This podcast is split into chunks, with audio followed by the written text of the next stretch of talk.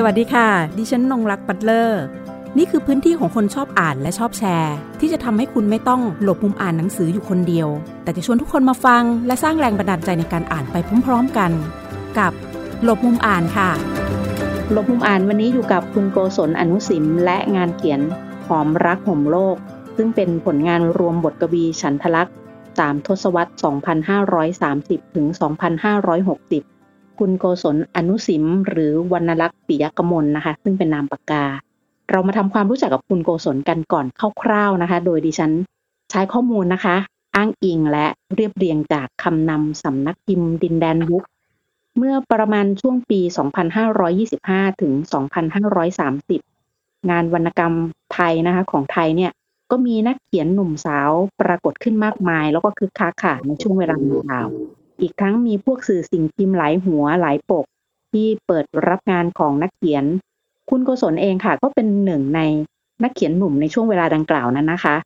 ผลงานชิ้นแรกค่ะ ที่ได้รับการเผยแพร่นั่นก็คือ งานเขียนประเภทบทกวี ในนามปากกา สนอนุสิม ลงตีพิมพ์ในหนังสือพิมพ์บ้านเมืองนะคะ จากในหนังสือระบุว่าผลงานทั้งสองชิ้นตีพิมพ์ประมาณปี 2527 ซึ่งตอนนั้นคุณโกศลก็ยังเป็นนักศึกษานะคะ อยู่ที่คณะสังคมศาสตร์ มหาวิทยาลัยธรรมศาสตร์ ต่อมาค่ะ ก็ไปทำงานด้านหนังสือสื่อสิ่งพิมพ์ เป็นบรรณาธิการนะคะ คุณโกศลเองก็ทำทั้งงานเขียนประเภทวรรณกรรมเยาวชน วรรณกรรมแนววิทยาศาสตร์ แล้วก็มีการเขียนบทกวี รวมถึงการแปลหนังสือด้วย มีสองเล่มนะคะ ที่ได้รวบรวมมานี่ก็คือ รวมนิทานแสนสนุกนานาชาติทั่วโลก เรื่องทิดาแห่งดอกไม้ของแอนดรูแรงเป็นผู้เขียน และอีกเล่ม รวมเทพนิยายนานาชาติชุดที่สามชื่อเสื้อคลุมแห่งความรัก เล่มนี้นะคะ ได้คุณมาลาคำจันท์ค่ะ นักเขียนเจ้าของผลงานเจ้าจันผมหอมเที่ยวเสือไฟ วิถีคนกล้า อันนี้แค่ตัวอย่างนะคะ คุณมาลาคำจันทร์รับหน้าที่เป็นบรรณาธิการต้นฉบับแปลให้กับงานแปลเล่มดังกล่าวด้วยค่ะ วันนี้นะคะเราจะมาทำความรู้จักกับคุณโกศลเพิ่มมากขึ้นค่ะ นอกจากที่ดิฉันได้เรียนให้กับคุณผู้ฟังได้รับทราบไปแล้ว เราจะมาทำความรู้จักคุณโกศลผ่านงานเขียนรวมบทกวีสามทศวรรษที่ชื่อว่าหอมรักห่มโลก การพูดคุยในวันนี้นะคะ เราใช้วิธีการโทรศัพท์นะคะ โดยในงานเขียนเล่มนี้ดิฉันก็ได้อ่านไปแล้ว แล้วส่วนตัวเนี่ยตัวเองอะก็ได้แบ่งภาคของชีวิตคุณโกศลเอาไว้เป็นทีละสิบปีนะคะสิบปีแรกสิบปีที่สองแล้วก็สิบปีที่สามนะคะ เดี๋ยวเราทักทายกับคุณโกศลอนุสิมก่อนนะคะ สวัสดีค่ะ ครับ สวัสดีครับค่ะขอบคุณมากเลยนะคะ ที่มาร่วมพูดคุยในรายการหลบมุมอ่านวันนี้นะคะ หลังจากที่ได้อ่านหอมรักห่มโลกแล้ว จริง ๆ นี่ซื้อหนังสือมาช้าไปนิดนึง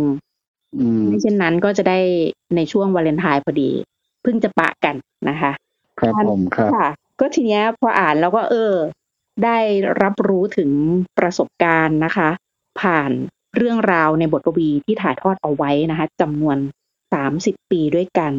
อยากจะให้คุณโกศลช่วยเล่าก่อนว่า อยู่ดีๆ เนี่ยทำไมทางสำนักพิมพ์ดินแดนบุ๊กติดต่อว่า เอ้ยอยากจะรวมเล่มให้ มันก็เหมือนเอางานเก่าที่เราเคยเขียนไปแล้วแหละนะคะ ใครที่เคยอ่านมาบ้างแล้วอะไรอย่างเงี้ยค่ะครับ ก่อนอื่นต้องขอขอบคุณคุณนงรักด้วยนะครับ ที่ให้เกียรติมาชวนพูดคุยในวันนี้ ส่วนเรื่องที่พิมพ์บทกวีเนี่ย คุณเริงวุฒิเขาเป็นคนเขาเป็นคนต้นคิดนะครับ คือเขาบอกว่าอ่านบทกวีของผมที่ลงพิมพ์ในส่วนมากแล้วก็ลงในพิมพ์ใน Facebook แหละครับผมก็เขียนลงพิมพ์ใน Facebook เรื่อยๆเขียนเกือบทุกวันแหละ ก็ลงเผยแพร่ใน Facebook เขาอ่านแล้วเขาก็บอกว่านี่ผมตามอ่านงานของพี่มานาน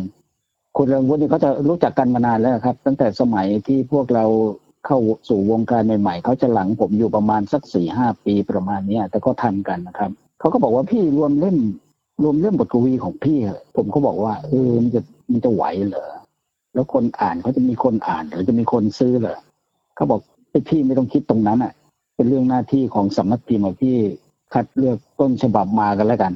อ่า ผมก็รับปากเขาแล้วก็พยายามคัดเลือกต้นฉบับที่ตัวเองคิดว่ามันโอเค คือธรรมชาติของคนเขียนหนังสือเนี่ย น่าจะเกือบทุกคนนะครับ ว่าอ่านงานเก่าๆของตัวเองเนี่ย มันมักจะเจอข้อบกพร่องแล้วก็มักจะแก้ไข แก้ซ้ำแก้ซากผมก็ทำงานเป็นบรรณาธิการด้วย มันก็เลยเอางานเก่าๆมาอ่าน แล้วก็มัวแก้ก็นานเขาก็ใจเย็นนะเป็นน่าจะเป็นเป็นปี ผมก็รวบรวมไปให้เขาเขาก็อ่าน อ่านเสร็จเขาก็บอกว่าเขาจะพิมพ์ อ่า ผมก็บอกว่าเออพิมพ์ก็พิมพ์ เรื่องที่พิมพ์ต้นฉบับก็คุยกันว่าความคิด concept มันจะออกมายังไง ผมก็บอกว่าผมไม่ได้พิมพ์บทกวีนานแล้ว ถ้าจะพิมพ์ผมก็อยากจะพิมพ์เป็นที่ระลึก ผมทำงานนี้มากี่ปีมาสามสิบปีแล้ว ผมก็อยากจะรวบรวมคัดเลือกงานของผมทั้งหมดสามสิบปีเอามาคัดเลือกกัน เอาชิ้นที่คิดว่าดีที่สุด พอใจที่สุดทั้งบกทั้งคนเขียน ค่ะ เอามาเป็นสามสิบปี ก็ได้เล่มนี้ขึ้นมาครับ ค่ะ ก็ได้เป็น หอมรักห่มโลกขึ้นมานะคะ ใช่ครับหอมรักห่มโลกหอมรักห่มโลกนี้ผมก็ตั้งชื่อไว้ว่าจะใช้เป็นชื่อบทกวีมานานแล้วแหละค่ะถ้ามีโอกาสพิมพ์ผมก็จะเสนอชื่อนี้ แต่บกเขาบอก มันชื่อมันออกจะเชยไปเดี๋ยวเขาจะลองคิดหาคำใหม่ดู แต่พอคิดไปคิดมาก็บอกเขาก็บอกว่าเออเอาอันนี้แหละอืมเรื่องเรื่องของเรื่องก็เลยได้ชื่อนี้ครับ ค่ะ มีเรื่องหนึ่งที่คุณโกศลได้พูดถึงก็คือ พอต้องได้กลับไปอ่านงานเก่าของตัวเองครับ ไปเห็นมันก็จะอยากแก้อยากอะไรด้วยธรรมชาติของเราก็เป็นทั้งบรรณาธิการมาด้วยเนาะใช่ครับ แล้วก็ เอ๊ะมันมีอันไหนไหมที่ไม่แก้ที่เอามาทั้งหมดเนี้ยหรือว่าก็ต้องจับไปแต่งหน้าทาปากใหม่บ้างใช่คือคือแก้เนี่ย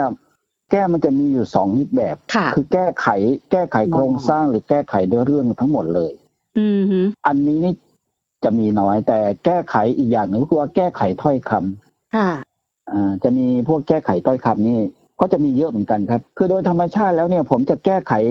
มักจะหยิบงานเก่าๆของตัวเองมาอ่าน แล้วก็จะแก้ไขไปเรื่อยๆครับ อืมคือไม่ได้หมายความว่าแก้ไขเฉพาะตอนที่จะพิมพ์เท่านั้น ตอนก่อนหน้านั้นผมก็จะมีปึกต้นฉบับของตัวเองก็จะเอามาอ่านอ่านเสร็จ ตรงนี้มันน่าจะแก้ไขก็เปลี่ยนแปลงก็คือหมายความว่าแก้ไขมาเรื่อยๆ ตั้งแต่วันที่เขียนครั้งแรก มาจนกระทั่งพิมพ์เป็นเล่มเนี่ย บางชิ้นก็แก้ไขหลายครั้งค่ะนะครับอืมค่ะนี่คือการต้องการแก้ไขเป็นแบบนี้ ก่อนที่จะพิมพ์ก็ดูอีกทีหนึ่งค่ะ ก็ถือว่าเป็นการทบทวนวรรณกรรมตัวเองอยู่ตลอดเวลาใช่นะคะใช่ครับ อันนี้ก็เป็นเผื่อใครจะเอาไปใช้เป็นเทคนิคก็ดีเหมือนกันนะเพราะว่าก็จะได้เห็นว่าเออบางทีเราต้องเปลี่ยนคำเปลี่ยนอะไรบ้างหรือว่าเนื้อหาตรงไหนเราจะอยากใส่เพิ่มเติมลงไปแต่อ่าในใช่คเรื่รัอบงของบทกวีนะคะ ใช่ครับ ก่อนที่จะเป็นมาเป็นนักเขียนค่ะ ก็คงเริ่มมาจากการเป็นคนชอบอ่านหนังสือมาก่อนบรรยากาศวัยนักเรียนวัยนักศึกษาของตัวเอง การอ่านกับชีวิตของคุณโกศลเป็นอย่างไรบ้างคะในช่วงเวลาดังกล่าว ผมก็ชอบอ่านหนังสือมาตั้ง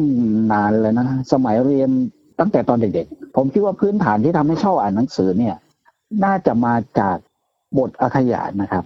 อืมอะไม่รู้ว่าไม่ทราบว่าเด็กรุ่นปัจจุบันนี้ยังมีบทอาขยานให้ท่องอยู่หรือเปล่า อย่างรุ่นรุ่นผมรุ่นคุณนงรักนี่น่าจะมีนะมีใช่ไหมครับ มีค่ะ พวกท่องบทอาขยานจากวรรณกรรม ขุนช้างขุนแผน จากรามเกียรติ์จากกาพระชัยสุริยา สังทองอะไรพวกเนี้ยมันก็จะจำได้จำได้มันก็จะฝังฝังอยู่มันก็จะทำให้เราพอมาเจอหนังสือบทกวี หรือว่าหนังสือนิทานหนังสือวรรณกงวรรณกรรมอะไรเนี่ย เราก็จะต่อติด สิ่งที่ทำให้ผมคิดอยากจะเป็นนักเขียน หรืออยากจะเป็นกวีอะไรพวกนี้มันจะมีหนังสือเล่มหนึ่งของคุณไมตรีลินติชาติ ผมได้อ่านสมัยเรียนอยู่มัธยมศึกษาปีที่หนึ่งแต่ก่อนรุ่นผมนี่จะเป็นมัธยมศึกษาเป็นมศเรื่องคนอยู่วัดครับ ผมเรียนอยู่นะเรียนอยู่โรงเรียนบ้านนอกโรงเรียนนาจรวยอำเภอนาจรวยเคยได้ยินไหมครับ เคยได้ยินจังหวัค่ะดอุบลราชธานีเคยได้ยินค่ะโอ้อ่านแล้วนี่ผมอยากเป็นนักเขียนเพราะว่าเรื่องนี้แหละอืม ตอนเรียนประถมปลายผมก็อยู่วัดด้วยอ่านแล้วมันติด มันโหตรงกับชีวิตเลยเนี่ย เราอยากจะเขียนแบบนี้บ้างบ้าง อยากจะหัดเขียนบ้าง ผมก็เขียนเขียนนิยายเล่นๆนะเขียนปิดบอร์ดให้เพื่อนอ่านน่ะ ตั้งแต่ตอนนั้นอะเออเพื่อนอ่านแล้วก็ชอบกันใหญ่อะไรเนี่ยผมก็บอกว่าเออ เราก็น่าจะเขียนหนังสือได้ ก็หัดเขียนมาเรื่อยๆครับ ตั้งแต่นั้นเป็นต้นมาจค่ะนทุกวันนี้ ก็เริ่มจากการอ่านบทอาขยานนะคะใช่จนกระทั่งมาเจอหนังสือของคุณไมตรีลิมปิชาตินะคะใช่เรื่องคนอยู่วัดรวมเรื่องสั้นครับค่ะถูกต้องเลยครับเนี่ยค่ะ ทีนี้พอมาเริ่มเขียนงานของตัวเอง เริ่มเหมือนแบบอะต้องลงสู่สนามละ เมื่อประมาณปี 2527 คุณโกศลก็มีผลงานบทกวีตีพิมพ์ ในหนังสือพิมพ์บ้านเมืองนะคะ ครับ ใช้นามปากกาว่าสนอนุสิม ตอนครันี้บยังเป็นนักศึกษาอยู่ด้วยใช่ส่งไปนี่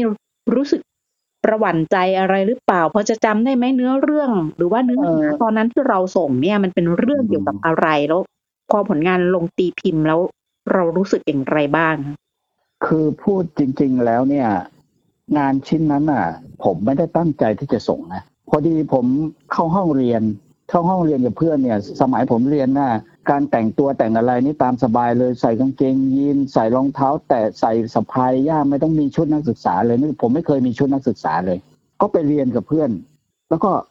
คือเรียนเรียนเรียนไปมันก็เบื่อนะ ผมก็เบื่อผมก็เบื่อ ผมก็เขียนกรขึ้นมาสองบทเลย แล้วเพื่อนก็เอามาอ่าน เพื่อนอ่านแล้วบอกเฮ้ยเขียนดีนี่ เขียนดีนี่เฮ้ยทำไมไม่ส่งไปลงหนังสืออะไรพวกเนี้ย ผมก็บอกว่าส่งหนังสือที่ไหน ไม่รู้จักว่า ส่งไปที่ไหนตอนนั้นผมผมไม่ได้สนใจเรื่องนี้นะเพื่อนเขาบอกว่าเอามานี่เดี๋ยวส่งให้เขาก็จดจดจดจดไป จดไปแล้วทีนี้ หายไปสักประมาณเป็นเดือนเน่ะเขาก็บอกว่าเฮ้ยเนี่ย ฉันเอาบทกวีของเธอไปส่ง ลงในหนังสือพิมพ์บ้านเมืองแล้วเขาก็เอามาให้ดูเขาก็ตั้งนามปากกาให้ผมเรียบร้อยว่าใช้ชื่อสนอนุสิมอะชื่อเล่นของผมตอนที่เรียนเนี่ยเพื่อนๆเขาเรียกไอ้สนไอ้สนกันครับสนอนุสิมผมอ่านแล้วผมก็เออมันอย่างนี้มันมันได้ด้วยเหรอ มันได้ด้วยเหรอเขียนเขียนอย่างนี้ผมดีใจมากเลยผค่ะมก็บอกเฮ้ยต่อไปฉันจะต้องเขียนหนังสือลงตีพิมพ์ให้ได้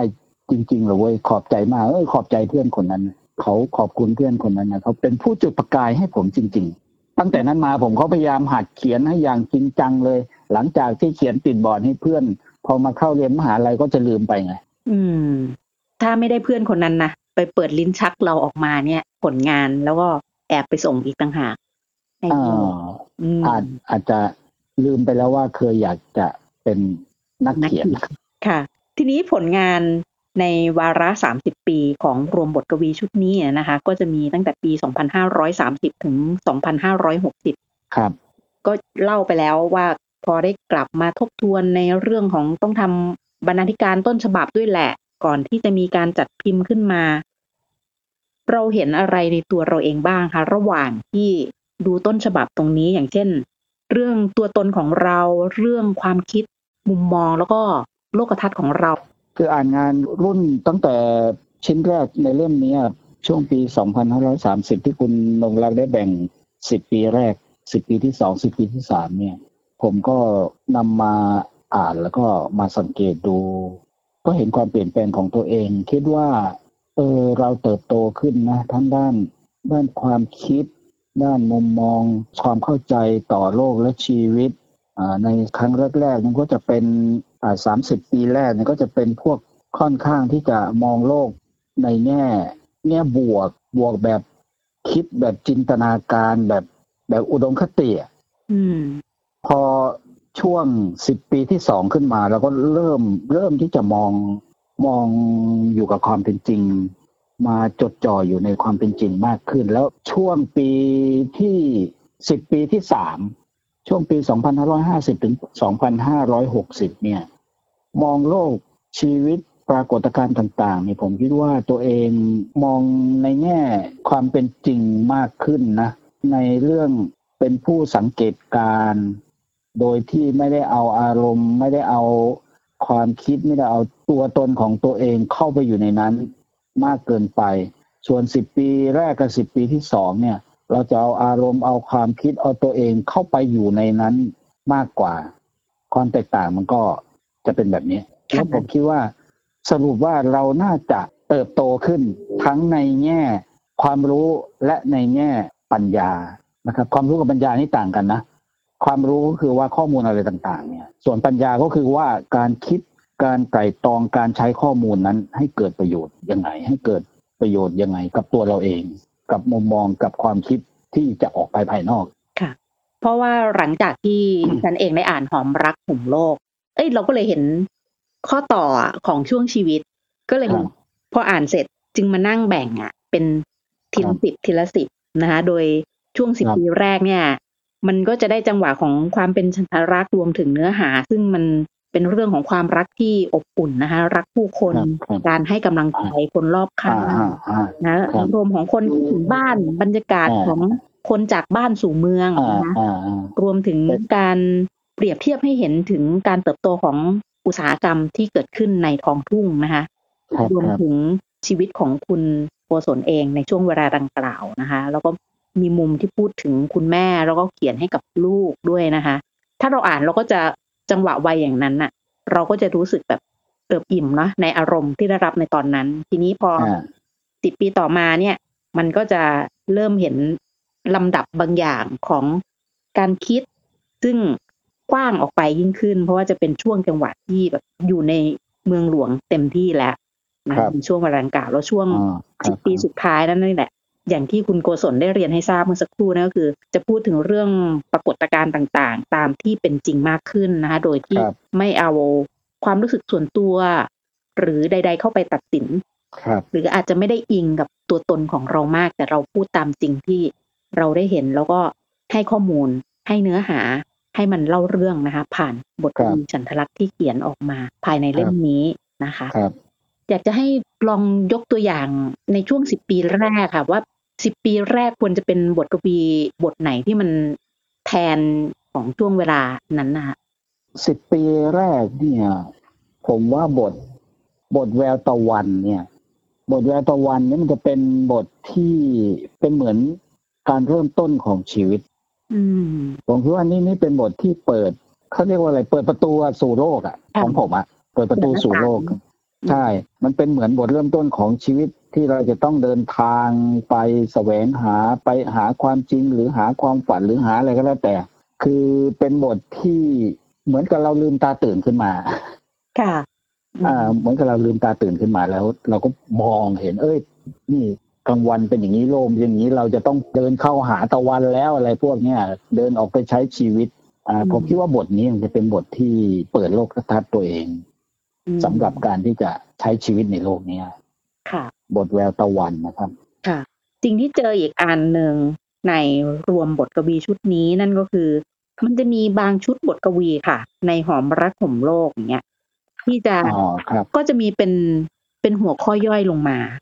ของอ่าบทกวีก็จะมีชุดนะคะขอเรียกว่าชุดบทกวีละกัน หอมรักห่มโลกบันทึกสมัยคุกใจนะคะทำไมสามอันเนี้ย ไม่เขียนให้จบในตอนเดียว แบบจบบทไปเลยเหมือนอันอื่น ๆ แต่อ๋อมีบทกวีย่อยลงมาแยกต่างหากที่แบ่งเป็นตอนๆอย่างนี้อะมันเพราะว่ามันจะมีโครง มันจะมีโครงใหญ่ของมันนะครับ อย่างหอมรักห่มโลกเนี่ย โครงสร้างใหญ่ของมันก็คือว่าเราจะพูดถึงความรัก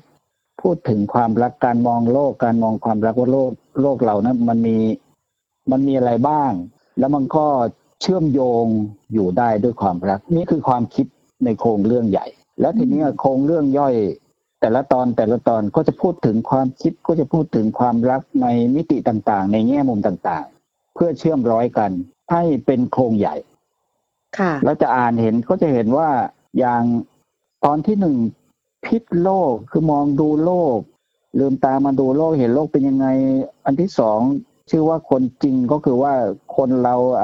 อยู่ในโลกแล้วก็ดำเนินชีวิตไปกับโลกแล้วก็ไปพบอะไรต่างๆ แล้วมาพบความรักในมิติต่างๆ ทั้งรักเพื่อนมนุษย์ทั้งรัก ระหว่างหนุ่มสาวรัก ระหว่างเพื่อนรักมีความหวังอะไรต่างๆ เนี่ย คือความรักความรักมันก็มีหลายมิติเราก็จะเขียนเพื่อเชื่อมร้อยกัน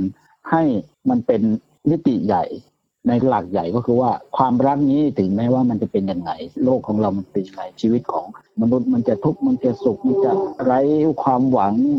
บ้าง มันจะร้ายบ้าง มันจะดีบ้าง มนุษย์อาจจะข่มเหงกันบ้าง แต่ในที่สุดแล้วโลกของเราเนี่ย มันก็จะเคลื่อนไปด้วยความรักความรักห่มโลก สิ่งนี้คือสิ่งที่จะมาเชื่อมร้อยมนุษย์ให้อยู่ด้วยกัน แล้วก็เคลื่อนไปพร้อมกัน เหมือนกับว่า โลกมันเป็นยังไงก็แล้วแต่มันก็ยังมีความรักห่อหุ้มอยู่อะทำให้เราโลกและมนุษย์มีชีวิตดำเนินไปในทำนองเนี้ยนะครับค่ะนี่นี่คือการแบ่งทำไมถึงเขียนแบบเป็นบทย่อยไม่เขียนทีเดียว ตัวเองคิดว่าได้คาดหวังไหมว่ามันจะต้องรับใช้สังคมหรือว่ารับใช้คนอ่านขนาดไหน คือพูดถึงว่านังวรรณกรรมอะวรรณกรรม รับใช้สังคม รับใช้คนอ่านหรือรับใช้มวลมนุษยชาติอะไรพวกนี้เนี่ย เราอาจจะ ติดอยู่กับรูปแบบการรับใช้ที่เหมือนกับวรรณกรรมเพื่อชีวิตอะค่ะในยุคก่อน อืมอืมเราอาจจะติดกรอบอยู่นั่นนะวรรณกรรมสร้างสรรค์สร้างสรรค์แบบไหนอะจะคนอาจจะนึกถึงวรรณกรรมเพื่อชีวิตเหมือนยุคสมัยก่อน ซึ่งมันก็เป็นเพียงรูปแบบหนึ่ง มันเป็นเพียงประเภทหนึ่งของวรรณกรรมค่ะอ่า ผมเชื่อว่าพลังของวรรณกรรมเนี่ยไม่ว่าเขียนแบบไหนไม่ว่ารูปแบบไหนมันก็รับใช้มนุษย์ รับใช้สังคมได้ เช่นเดียวกันนะครับ เพียงแต่ว่าการรับใช้ของแต่ละประเภทแต่ละชนิดเนี่ยมันจะมีลักษณะเฉพาะของมันแต่ถึงที่สุดแล้วก็คือทำให้ผู้อ่านเนี่ยได้รับอะไรบางอย่างที่ มันดีงามอืมถ้าเปรียบหนังสือถ้าตามทฤษฎีของทฤษฎีการสื่อสารทฤษฎีสื่อสารมวลชน ซึ่งซึ่งผมเอ่อเรียนทีหลังเนี่ยเขาก็จะบอกว่าหนังสือหรือสื่อสิ่งพิมพ์ หรือสื่อเนี่ยก็คือจะให้ความรู้ให้ความบันเทิงให้ความคิด ใช่ไหมครับ ผมคิดว่าหนังสือหรือวรรณกรรม มันก็ให้ทั้งหมดแหละ ให้ความบันเทิงให้ความรู้ให้ความคิดให้ความเปลี่ยนแปลง ทางความคิดแก่ผู้คนแก่สังคม เพียงแต่ว่ามันจะเป็นรูปแบบไหน มากน้อยเพียงใด นี่ผมก็ว่านี่ก็เป็นการรับใช้แล้ว เราไม่ต้องมองในภาพใหญ่ ว่าเออจะเปลี่ยนแปลงสังคมแบบพลิกฝ่ามือเหมือนวรรณกรรม ปฏิวัติอะไรสมัยก่อนเนี่ย ซึ่งอันนั้นเขาเป็นช่วงระยะเวลาหนึ่งของสังคมมนุษย์ ในช่วงระยะเวลานั้น มนุษย์อาจจะต้องการวรรณกรรมแบบนั้น แต่เมื่อช่วงเวลานั้นผ่านไปแล้ว มนุษย์ก็ต้องการวรรณกรรมอีก แบบหนึ่งที่เข้ากับยุคสมัย เพื่อที่จะรับใช้คนในยุคสมัยนั้น เพราะฉะนั้นผมคิดว่าวรรณกรรมหรือว่าหนังสืออะไรทุกอย่างเนี่ยสามารถรับใช้มวลมนุษย์หมดแม้แต่พูดตรงผมก็พูดเขียนใน Facebook ในพูดกับพักพวกเพื่อนฝูงอะไรกันบอกว่าแม้แต่วรรณกรรมปกขาวหรือหนังสือโป๊อะไรเงี้ยมันก็สามารถที่จะให้ประโยชน์แก่คนได้เช่นเดียวกัน ตามหน้าที่ของมัน ตามแง่มุมที่มันนำเสนอเอาอย่างนี้ดีกว่า ผมว่า หนังสือทุกอย่างวรรณกรรมทุกอย่างสามารถรับใช้สังคมได้หมดเพียงแต่เราจะมองมองเห็นพลังของมันหรือไม่ เท่านั้นเอง ทีนี้ก่อนที่จะบอกล่ำรากันไป เนื่องจากหอมรักหอมโลกเป็นบทกวีนะคะ ดังนั้นทางรายการเองจึงอยากจะต้องขอรบกวนนะคะ ให้คุณโกศลได้ช่วยอ่านบทกวีให้กับทางผู้ฟังของเราได้รับฟัง คิดว่าฟังจากนักเขียนเองน่าจะเหมาะสมที่สุดแล้วค่ะนะคะ ผมเลือกบทกวีที่จะมาอ่านให้ท่านผู้ฟังได้ฟังสักบทหนึ่งนะครับ ขอเลือกบทที่มีชื่อเดียวกับหนังสือนะครับ คือหอมรักห่มโลก หอมรักห่มโลกนี่ก็จะเป็นบทกวีชุดนะครับ มีทั้งหมดตอนย่อยๆ นี่มีสิบตอน หอมรักห่มโลกนี่ก็จะเป็นตอนหนึ่งในในในสิบตอนนั้นนะครับ เราอาจเกิดมาในยุคสมัยที่โลกป่วยไข้และทุกข์หนัก ยุคซึ่งมารจำแรงกายมากมายนัก แรงเป็นเทพผู้พิทักษ์แต่รักจริง เราเกิดมาในยุคหมอง มนุษย์ต้องไขว่คว้าหาทุกสิ่ง เห็นความลวงยันตีค่าว่าความจริง ต่างก็วิ่งเข้าหาว่าหน้ายน เราอาจเกิดมาในยุคสมัยที่โลกป่วยไข้และหมองหม่น แต่ยังไม่สิ้นค่าคำว่าคน เรายังไม่อับจนความจริงใจ เมื่อฉันยิ้มเธอก็ยิ้มอิ่มใบหน้า เมื่อสบตาตายังพบศพแววใส เธอยังเอื้ออาทรยังห่วงใย ฉันก็ยังถามไถ่ใยดีเธอ แม้เวลาผ่านไปโลกไข้หนัก แต่ความรักยังเคียงคู่อยู่เสมอ รักยังห่มให้โลกหอมใจย่อมเจอ จึงเสนอสนองในคำถ่ายทัก แม้มนุษย์จะไขว่คว้าหาทุกสิ่ง เมื่อได้พบความจริงย่อมประจักษ์ว่าที่สุดมนุษย์คือความรัก ที่สลักสลาวใจให้เบิกบาน รักยังหอมและห่มโลกอันโศกนี้ คนยังมีความรักให้ใจยังหวาน เพลงรักร้องกล่อมโลกดังกังวาน เพื่อสืบสารหนทางทองของความรัก ครับนี่เป็นบทกวีที่ผมคิดว่าน่าจะตอบคำถามหรือว่าตอบอา